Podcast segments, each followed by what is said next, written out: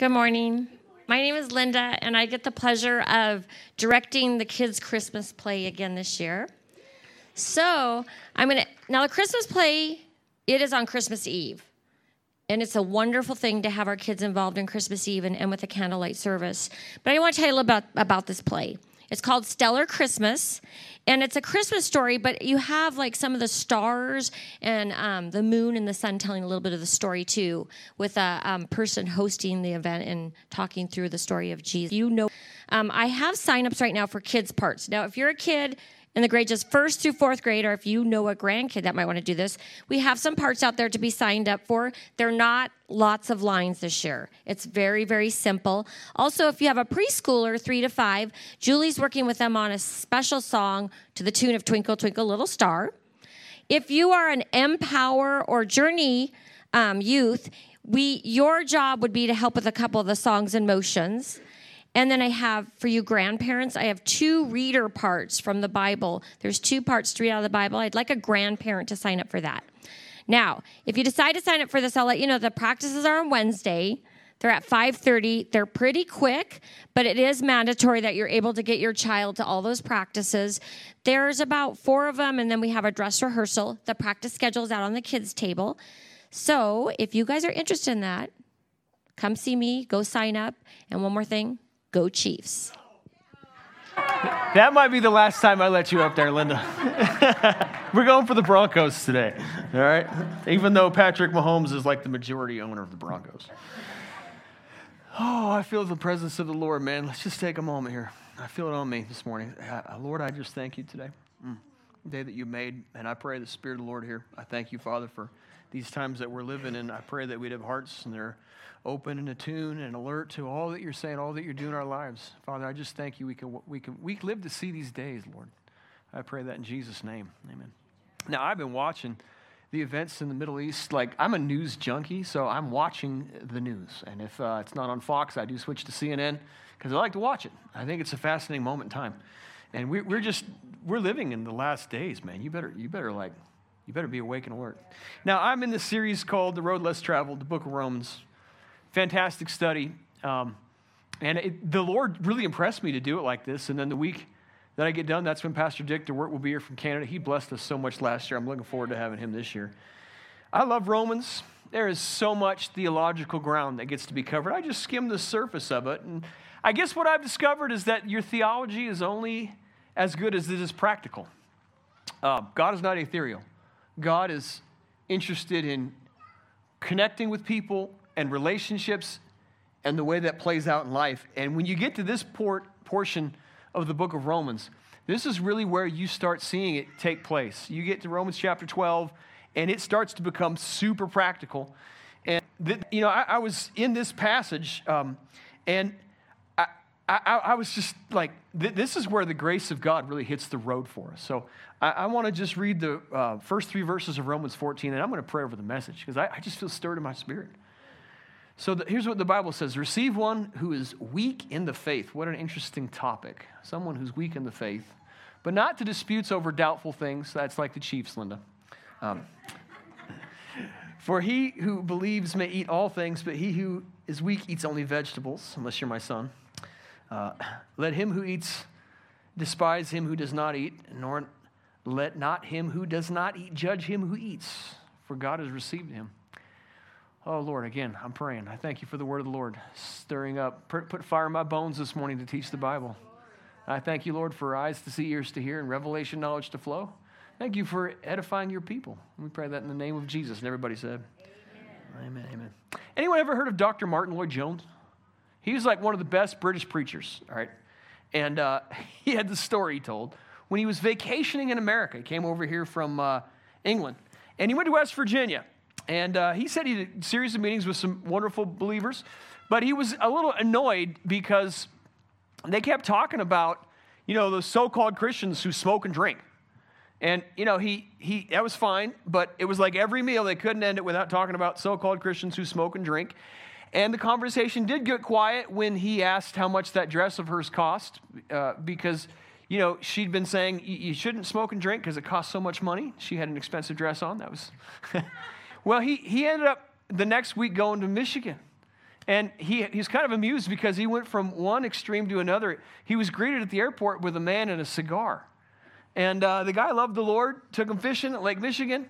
After fishing, he asked him if he wanted a glass of whiskey. And uh, these are Christians. They, they went to meetings, had great times. And so at the end of the meetings on a Sunday, uh, he went over to a restaurant there and, and he saw that this restaurant was serving ice cream. He's just passing through. He said, Can we stop at that restaurant? I'd like to get some ice cream. And he said that the, the people hosting him, their demeanor immediately changed. They, they went in there to the restaurant and he's having ice cream. He said, What's, what's the problem? They said, Nothing. He said, Now I've been with you for two weeks. I know something's different. What's the problem here? And they said, Well, you know, we don't like to buy things on the Lord's Day on the Sabbath day. and it, it's a humorous story because I guess, you know, we all have strong views about some things, right? And uh, even the, uh, the best of believers might have some secret sins. So I could have walked through Romans in eight weeks, in six weeks. I was tempted to do that. But uh, I opted for an eight week outline because um, this is one of my favorite sections of Scripture. I don't think I've heard much teaching from it. In fact, I don't think I've taught through this passage before, so that's what I like to do. Um, we, we get to talk about walking with weak believers, walking with the weak. What, what does that mean? How does that work out? You know, the Greek word weak is the word asthenia, are um, believers who are not established in the grace of God. Hebrews chapter 13 says it's a good thing for the heart to be established in grace. And a lot of what Paul is writing in Romans and in Galatians has to do with people who are caught up in legalism, caught up in religious behavior. You know, we had a guy come to church here one time, and uh, he was from back east, I think DC area, and he was from a, a, a UPC background. So that's a super legalistic group of Pentecostals. And these are the people who don't put any makeup on their faces, and they have to hair, wear a certain way. They don't have smartphones or TVs in their homes. Unless you're, of course, the leader of the church, then you have them. and uh, he told me that I was one of the most liberal pastors he'd ever had. I'm like, me? I teach directly from the Bible. I've had people walk out of my sermons because they're too conservative for people. I said, What about me as liberal? And he said, uh, Well, sometimes you're wearing jeans at the pulpit. I thought that one. I've been to other churches where they we're more than jeans, less than jeans, I mean. So I, I, think the grace of God is really what distinguishes Christianity from other world religions. You know, the book of Romans is what reveals justification by faith, which points us to the grace of God. And this passage really reveals how the grace of God is applied, how you get to walk it out in your life. It's a fun section of Scripture. Romans 14, verse number one Receive one who's weak in the faith, but not over the disputes of doubtful things, things that don't really matter. Like the time of the service. What time is it going to start at? Um, like communion. You know, I don't like those COVID communion cups. They don't taste good to me either. But I, I mean, like, the Lord's not mad about that. uh, like, you know, baptisms. I mean, I know people who get real hung up on how you did the baptism. Was it in the name of the Father, the Son, the Holy Spirit? Was it in the name of Jesus, or did you do both of them? And I think really what God is looking at is a matter of the heart and faith when you get baptized. It says in verse 2 that one believes that he may eat all things, but he who is weak eats only vegetables. This is what my son reminded me of. uh, the, in the Bible here in Romans, there's a dispute over foods, right? So some of the people, you know, in, in, in, in the Jewish culture, they didn't eat meats that had been sacrificed to idols. Uh, so there was this dispute. You know, Jewish people don't eat pork to this day. I remember I was in Israel and I was so excited to be there. We went to a buffet at a hotel. You've never seen such a fine spread in your life. And I found some pancakes, and I found a little piece of sausage, and I found some cereal, and I was so excited. And, and I was started looking for bacon. I was looking over. I need some bacon to go with these pancakes with my eggs. And it took me a few minutes to figure out, oh, yeah, I'm in Israel. There is no bacon. we went there in 2013. I remember, you know, when you're about to get on a 12 hour flight, you know, you're trying to think about what to eat in the airplane. And we opted for a shrimp salad, which was a fantastic thing to do. And I was happy to eat shrimp because I full well knew we get to Israel, there would be no shrimp, would there? so I, I, I, like to eat whatever I want to eat. It's him who does in moderation. In verse 2, verse 3, he said, Let not him who eats despise him who does not eat, and let not him who does eat, judge him who eats. It says God has received him. Now you can see the attitude that's at work right here. And, and here's the thing that you got to understand about walking with people who may not share the same convictions as you do. First thing you got to do is you got to accept one another. We got to accept one another. Acceptance is um, giving consent to someone. Now, there are some things uh, that you might judge, and it might surprise you to find out God didn't always judge those things. I was laughing because I was talking to a woman who got really caught up in, in like exploring the Jewish roots of the faith. She went to a potluck and they were all excited for all the things they were going to be eating, but she had pork flavoring in the mashed potatoes, and they were not able to eat those mashed potatoes because of the pork flavoring, which I thought was sort of sad because I wouldn't mind some, you know, pork flavored mashed potatoes. you know, Romans 15:1, we'll get there in a moment. It says, "We who are strong should bear the scruples of the weak." We we, we got to walk with them. I mean, Paul said this in, in 2 Corinthians 9. He said, You need to become all things to all men. That's the best way to witness to people. And what acceptance is, is the ability to see truth in a situation. I'm amazed that not everyone is able to do that. And what I really love about the Bible is it paints an imperfect picture of people. It, it gives you really, really, you know, good ideas about people and how we get into all kinds of disputes, like disputes over food. That's what he's addressing here. It's meat that was offered to idols. As I was telling you, I like to eat bacon and I like to eat pork, shrimp, because, and I eat whatever I want, frankly, because I eat in moderation. I, I don't need to eat everything. I just eat sometimes and I eat done when I'm done eating. And by the way, you can pray all you want, God is still not going to bless your pork, even, though, even though I do eat it. Alcohol, man, that, that is a real area of personal liberties. Now, that was a personal struggle for me. And the Lord delivered me from that on the 16th of May, 1998. I haven't had a drink since then, praise God. And, uh, you know, the thing I discovered is if you don't drink, you can't get drunk, praise God. but you, you would be surprised at how many people in churches, and especially now in leaderships of churches, this used to be a thing that people avoided, and it's becoming increasingly acceptable to people as the society has gotten more and more lax about things, and as, as holiness and, and righteousness seem to have just been diminished. So I remember there was a German missionary who was bragging about, you know, how his liberty was in the Lord. And, and he was fundraising, going places, and it was shocking to everybody to find out he got a DUI in Oklahoma, and it ruined uh, the, fun, the mission that he was trying to work out there. Another dispute people have is over appearances, like tattoos and body piercings. In the ancient world, the reason why people had tattoos and piercings was because they were uh, in slavery. It was a symbol that they were caught up in slavery. And in the modern world, I guess the real something people do to glorify themselves, make themselves look pretty good. And I guess the real question is not whether or not you have a tattoo, it's does the tattoo that you have glorify God or does it glorify you? Now, I'm raised a little old school. I don't have any tattoos, which, you know, puts me in like the two percentile of my generation. So it's interesting when I go to swimming pools and I find tattooed people everywhere. God's not really upset about tattoos. The question, as I said, is what did you do it for? What about disputes over holidays? That's the next verses here in Romans chapter 14. They're upset about which days they should celebrate.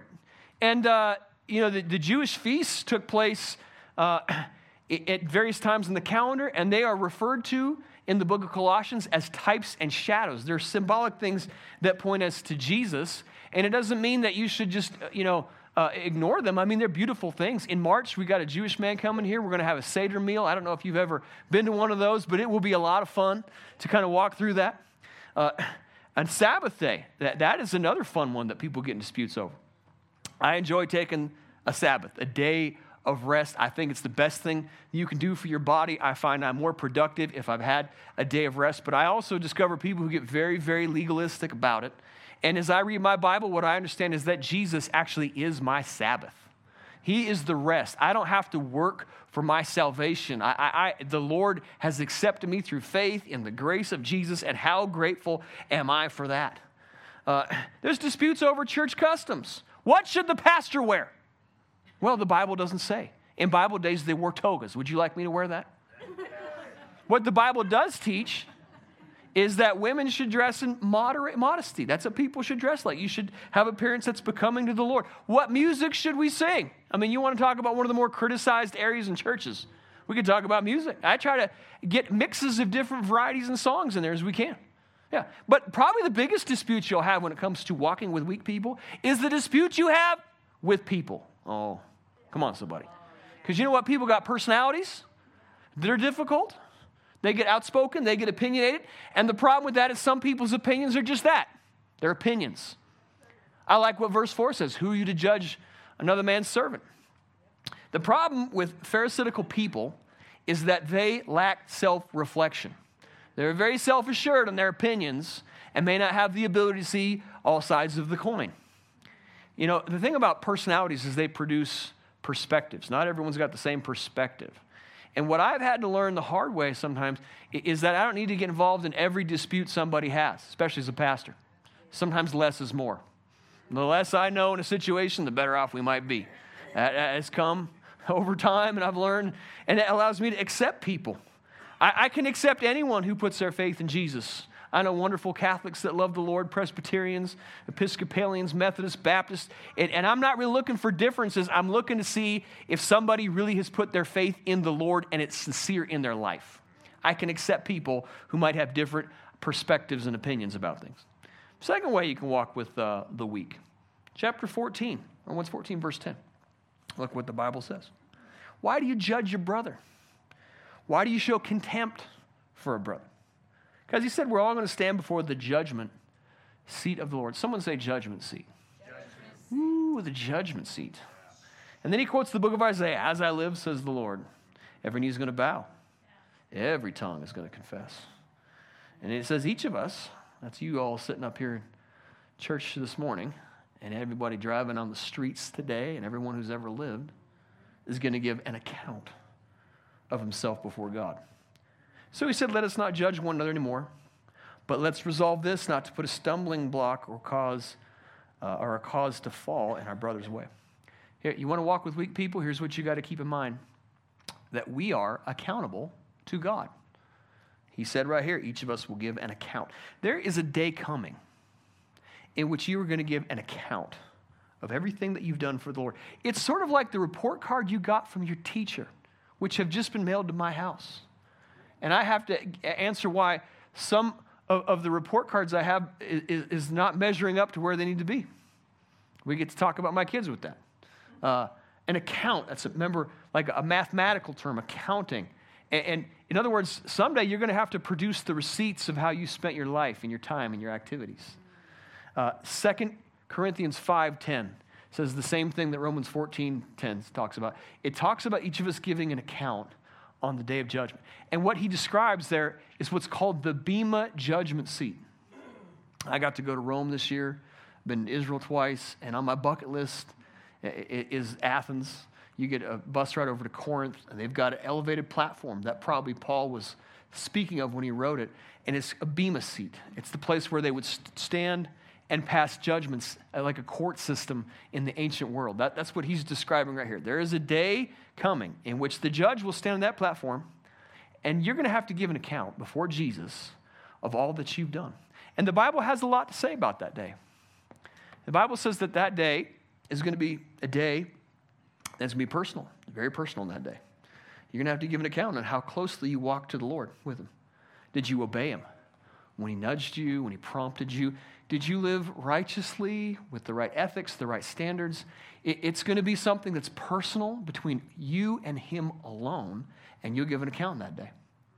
Now, while it's personal, there are some personal responsibilities you might have. Like you're going to have to give an account of how you raised your family. If you're a husband, God's going to ask you where your wife are. Where your, where's your wife? Where's your kids? How did you treat them? I mean, that's a personal thing. How, how did you bring them to church? Did you stay faithful? Did you stay loyal? You know, I woke up at three in the morning a few weeks ago. I've been through a bit of a personal battle. And it was a Monday morning. And at 3 a.m., I woke up and I had just this really strong impression in my spirit. And the thought came to me when I woke up was I had been so caught up with a struggle I've been in that I was neglecting my children. And you know, it was interesting. My son ended up having like a sore throat. So he got to hang out with me in the house when we did some remodeling, and he and I hung out and had sandwiches, had a great day. But it reminded me of how, you know, you're going to give an account for the way you did things. You're going to give an account for how you used your influence. sometimes, man, I get to be sort of an influential person. I was that way in high school. I have friends that I corrupted, man. I got people I introduced to things they had no business being introduced to. But I'm told by some people I get to have influence now in their life. And I'm grateful for that. I'm grateful for the influence that I have. I want to use it wisely. The thing about this judgment is it's going to be a fearful thing. That's what Hebrews says. It's a fearful thing to fall into the hands of a living God. And, you know, you're going to be naked and open to the eyes of him with whom he has to do. And he who's got fire in his eyes can look right through your soul and know exactly what's in your heart.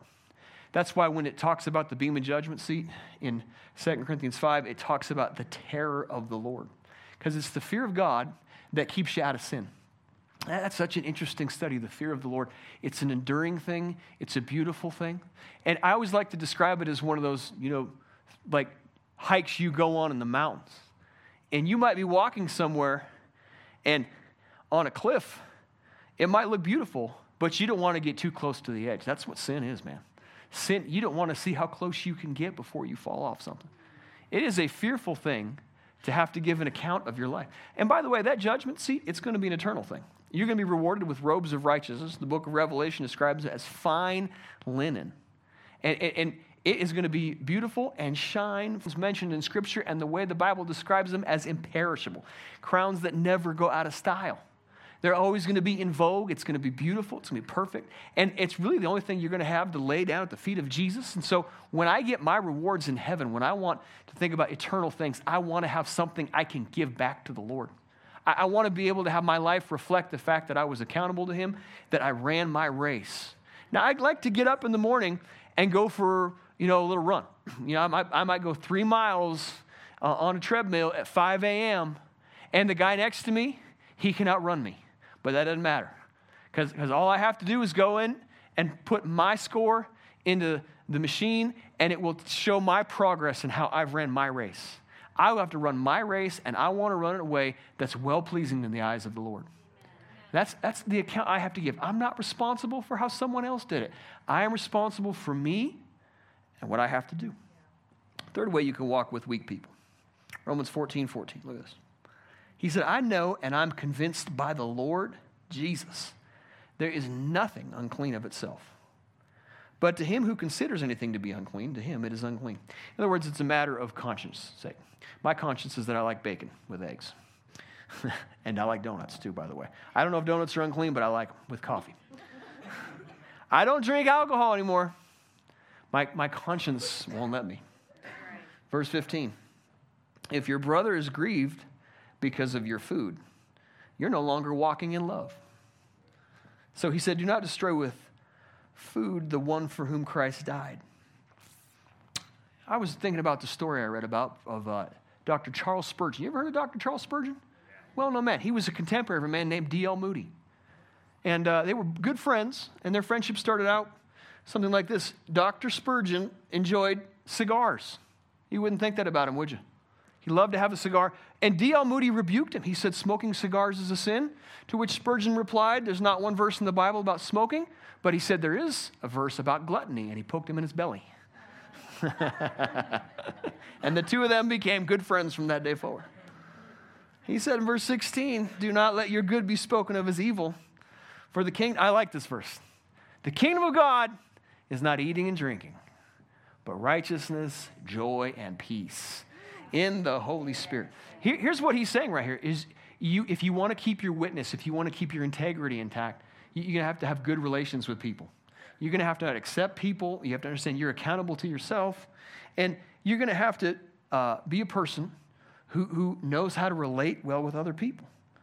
He said in verse 18, He who serves Christ in these things is acceptable to God and approved by men. Like Proverbs says, when a man's ways please the Lord, even his enemies will be at peace with him. Here's the point we got to make, and this is the huge part of this particular passage of Scripture. We can adjust our liberties. You can make adjustments in your life and how you live. You know, the thing about Christian liberty is it's a unique thing uh, in Christianity. I mean, we have freedom in the Lord. And there's plenty of religions in the world where people get caught up in legalism. And I'm grateful for what the Bible says in 2 Corinthians 3 where the Spirit of the Lord is, there is liberty, there's freedom. There's freedom in Jesus. And the Bible says that we can stand fast in that liberty. So it's through the work of the cross that we are free from the bondage of the law.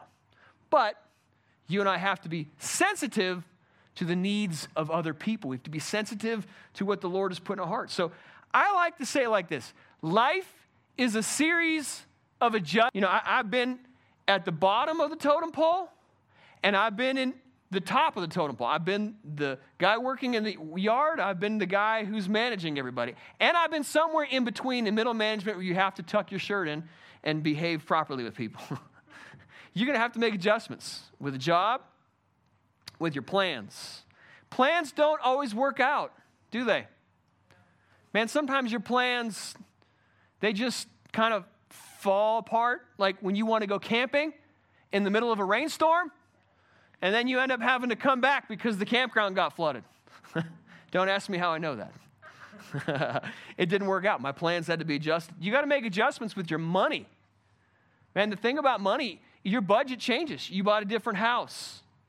Uh, you know, your kids get older. You got to figure out the different needs that they have. Investment strategies change, and your priorities change. So you got to make adjustments.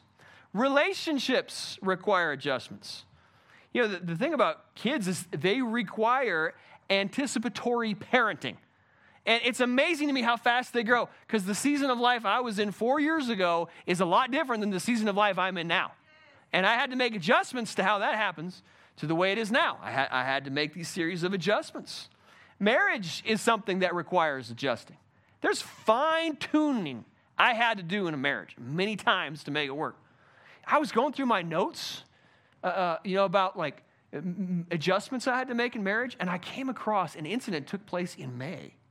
Elizabeth and I were at the preschool graduation with my daughter Abigail. Now, we went to Shiloh Christian Academy, and they had like four sets of you know, children, 30 in each class. And, they were, and so I got one daughter singing, and I got a video of her. And guess what? When she's done singing, I'm done watching.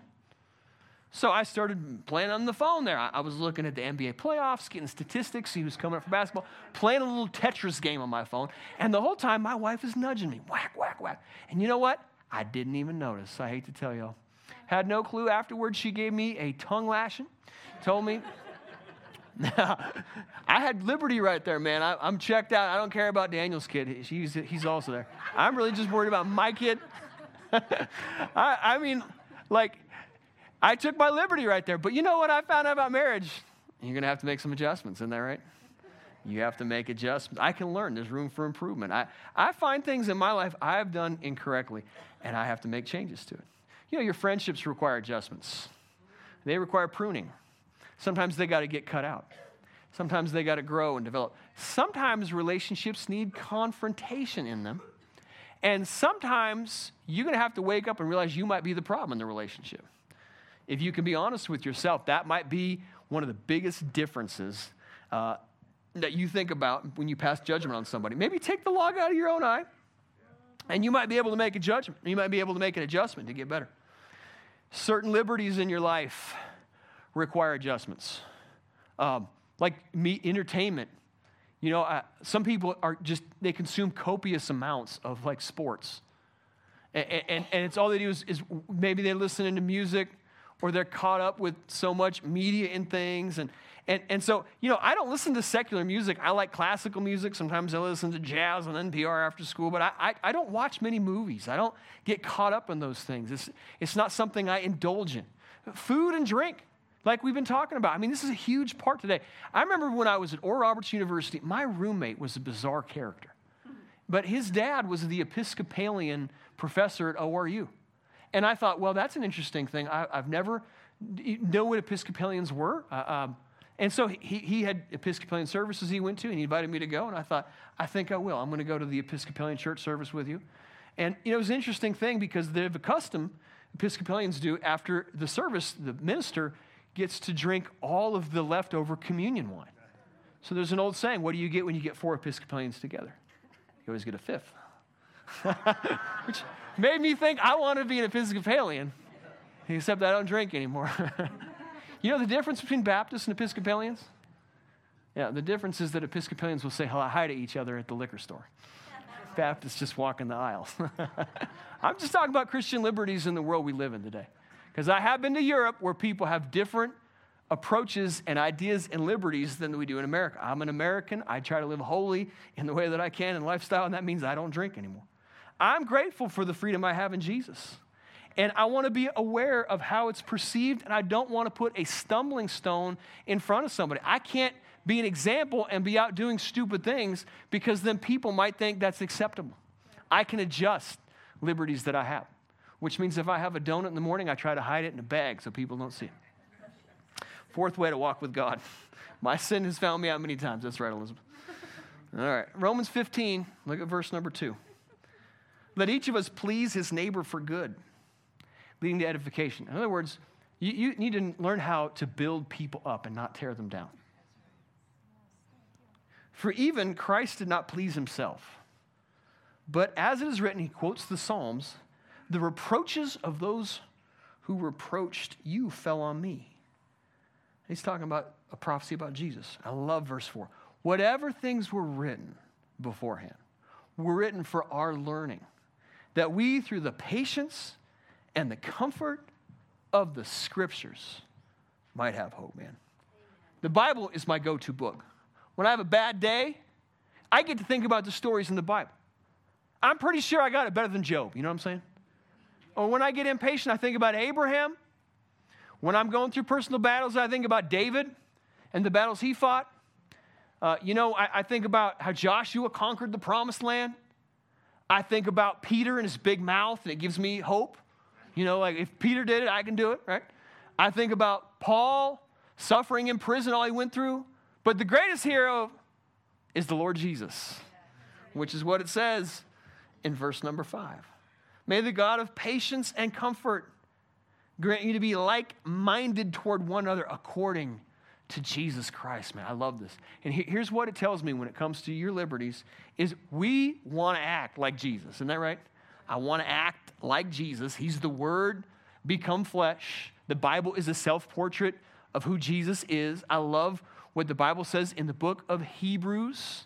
It tells us uh, that he's the express representation of God. So when you look at the Bible, you will see the will of God in motion. You will see how Jesus acted. And I want to act like Jesus. That's what we want to do. We want to act like the Lord. Remember the What Would Jesus Do bracelets? How many of you remember those? What would Jesus do? And, you know, that, that's sort of like a reminder of who he is. But the real question is, what did Jesus do? Man, I think about that. Of sinners. He, he, he wasn't afraid of them. He didn't run from them, he was patient with them. That's what I like about what this fourth verse says, man. It's the patient and comfort of the scriptures. You know, the thing about sin is it produces pain in people. You know that? Sin produces pain, and when you have pain, you need the comfort of the Holy Spirit to be in your life. You need his comfort. And sinners want comfort. Jesus was patient with everybody except with Pharisees, self righteous people. He extended grace to people who were broken, but to people who were proud, he gave them the law. He pointed them at, at, at their lack of self righteousness. Yeah, see, great, the law to the proud, grace to the humble. I am grateful that God is patient with me. Are you grateful He's patient with you? Yes. Man, think about how patient He's been with you and how knuckleheaded you've been in situations. I mean, I, I can think about the mistakes I made in life. The, it, it's an amazing thing when, when you're honest with yourself and, and you just discover how good, how amazing, how patient, how comforting the Lord has been with you. And I want to act like that to other people. Uh, Jesus had compassion on sick people. He, he saw someone who was sick, he was moved with compassion. When I see someone who's sick, I have compassion. I, I want to pray for them. I, I, I, I don't stop praying. I, am like, if you're sick, I love to pray for you. I want to lay hands on you. I want to pray for you. I think about how Jesus did not defend himself he turned the other cheek.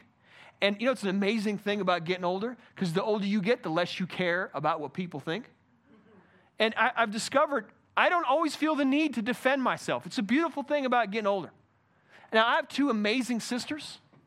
And you know what's funny is that they, they have no problem telling me exactly what they think. They tell me the truth. Uh, they, they will talk honestly to me. They'll tell me about flaws and problems. And you know what I found out is it, it's kind of freeing just to be able to accept it just to say, you know what? That's true. That's a problem in my life. That's something I can grow in. That's something I can work at. And it took me 40 some years to even have that concept come to me at all. But that's what Jesus did. He had enough security that when he was assaulted, when he was accosted, he put his hope in the Father and he didn't feel the need to defend himself. I love Romans 15, verse 13. These chapters are filled with nuggets. May the God of hope fill you with all joy and peace in believing. If you're believing God for something, you ought to be filled with joy, filled with peace. And you can abound in hope by the power of the Holy Spirit. Jesus was full of joy and peace. That's what the scripture tells us. Uh, he had peace from knowing that God was his father. You have a father in heaven, that should give you a sense of peace. It should give you a sense of security and confidence to know, I have a father who's in heaven. Jesus had joy from doing the will of God. And the will of God is a satisfying thing. It will soothe you, it will satisfy you. Jesus had joy in being a shepherd. He loves to watch out over his people, and he's willing to leave the 99 and go after the one. And I've seen him do it, man. He loves that. He's a shepherd, he's a good, good father, and he even had joy in suffering. Man, I think about what the Bible says in the book of Hebrews, chapter 12. It was the joy that was set before him that he endured the cross and despised the shame that came with it. And that joy that was set before him was you and me. He looked into eternity in the face of suffering. He saw your face, he saw my face, and it gave him the strength and the joy to be able to get through that moment. And it tells me I can have joy anytime, anywhere, any place that I'm in, as long as I'm in the will of God. And I found more peace in the will of God, more joy in the will of God than I found in the world. I, have found peace with the liberty that the Lord has given to you. I mean, that's what the passage is about. What will you do with that? Do you understand the influence that you have? Because you have influence. I mean, the influence you have uh, is more than you realize. It, it, if you've got children, you're carrying a lot of influence. If you work at a job and there's coworkers around you, you're carrying influence. If you are around people at all You've got friends that are contemporaries in your life, peers. They're looking at you, which means you can make adjustments in your life. If the Lord highlights something to you, maybe it means you got to calm down and stop swearing. I know people who are really good at swearing in churches, and it's not becoming. And I, have said some stupid things, and I've had people tell me that's not the right way to say that. And I can make an adjustment. I don't, I don't drink. But maybe that might mean you don't drink in public. Like you, are going to have to be smarter about how you handle what you perceive to be a liberty.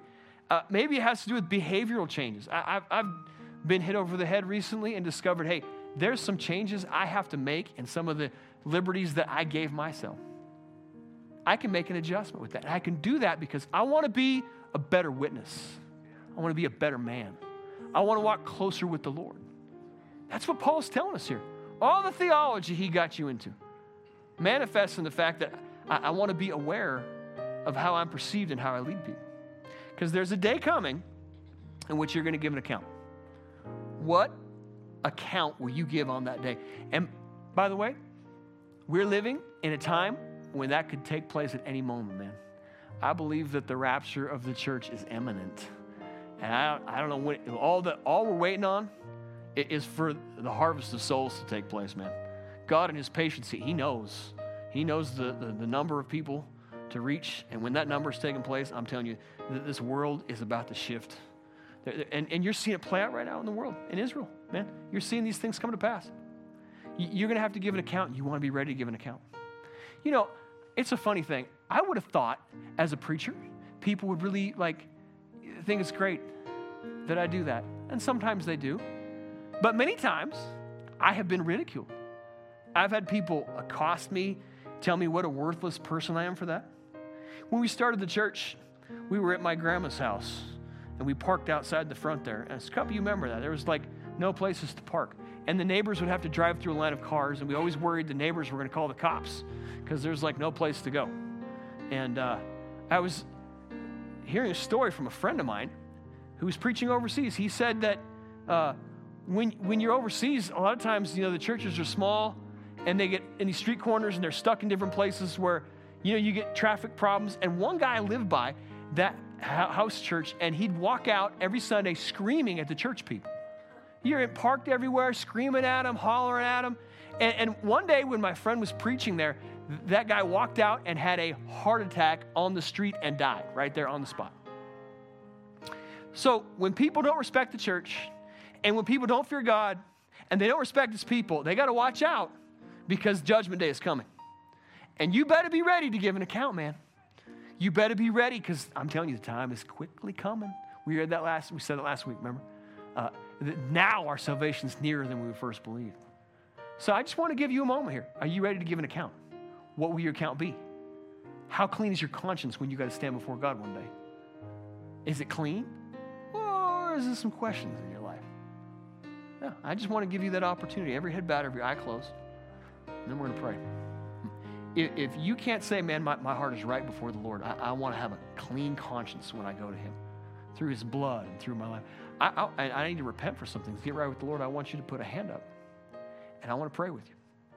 There's a day coming. Yeah, I see that hand. All right. Let's just take a moment. I see that hand. Thank you. Let's, let's pray for the, the blood of Jesus that cleanses us to be here in this moment. In fact, you know what? Just stand up with me right now. Let's stand up. Let's stand up. Father, I just thank you. Mm. I thank you for the precious blood of Jesus. Thank you for his blood that cleanses us and washes us. I thank you, Lord, that mm, it can cleanse a conscience, it can purify a soul. Father, I pray for the purifying, cleansing blood of Jesus. I pray for the conviction of sin to come upon your people. And I, I, ooh, I pray, Lord, that you would just nudge us gently and that we would be able to heed your rebuke, that we could turn at your rebuke. And as Proverbs 1 says, you'd pour your spirit out upon us. I thank you for spiritual manifestations and spiritual breakthroughs and spiritual encounters and a revelation of who you are because we have been sensitive to the Holy Spirit and we've listened to his warning and his heeding in our life. And I thank you for mm, hearts that are open, open to receive the Lord. Mm, open in Jesus' name. I thank you. Mm, I have I, I get to do something a little fun today. Um, and I want you to just bear with me for a moment.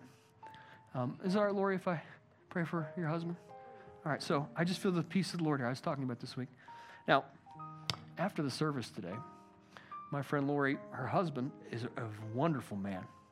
Uh, he was the CFO at the Billings Clinic. Uh, he's not a Christian. Now, he's actually uh, from Gaza. Uh, that's the part of the world where there's a lot of problems. He's one of the very few people to ever make it out of there. But he's, he, he's just not a Christian. He's got some hatred in his heart for what's going on in the world right now. It's a real struggle for him. He, he had a dream that he was tormented, he was suffering, and shaking in bed, and his wife, Lori, rolled over. And she just held him and she prayed in the Holy Spirit. And he woke up in the morning. He said, I don't know why I was so tormented, but the only thing that comforted me was when you prayed. And I just believe he's here He's on a birthday party back there today. And uh, I want to pray for him. I want to pray for I want to call out his name. I want to pray for the Lord to touch him. He, he, he's, he's in a unique spot in life, one of the few people to ever make it out of the Gaza Strip. And, and to be able to be here in America. And I just feel like it's his time for salvation. So let's, let's take some Christian liberty and let's pray for a man to be saved. Because you know, it's great we have a church. Why not extend it to people who don't know him? Be open to Him. Lord, will you come out here? Come out here, Lord. Let's pray. All right, reach your hand up. Father, in the name of Jesus, we're praying for all of us. God, I, I, have such, I have such love for that man. So, Lord, I pray his name. I pray that Allah Abdul Ghaffar would know you. I pray for revelation knowledge to come into his heart. I pray for this woman. God, give her the strength and the wisdom.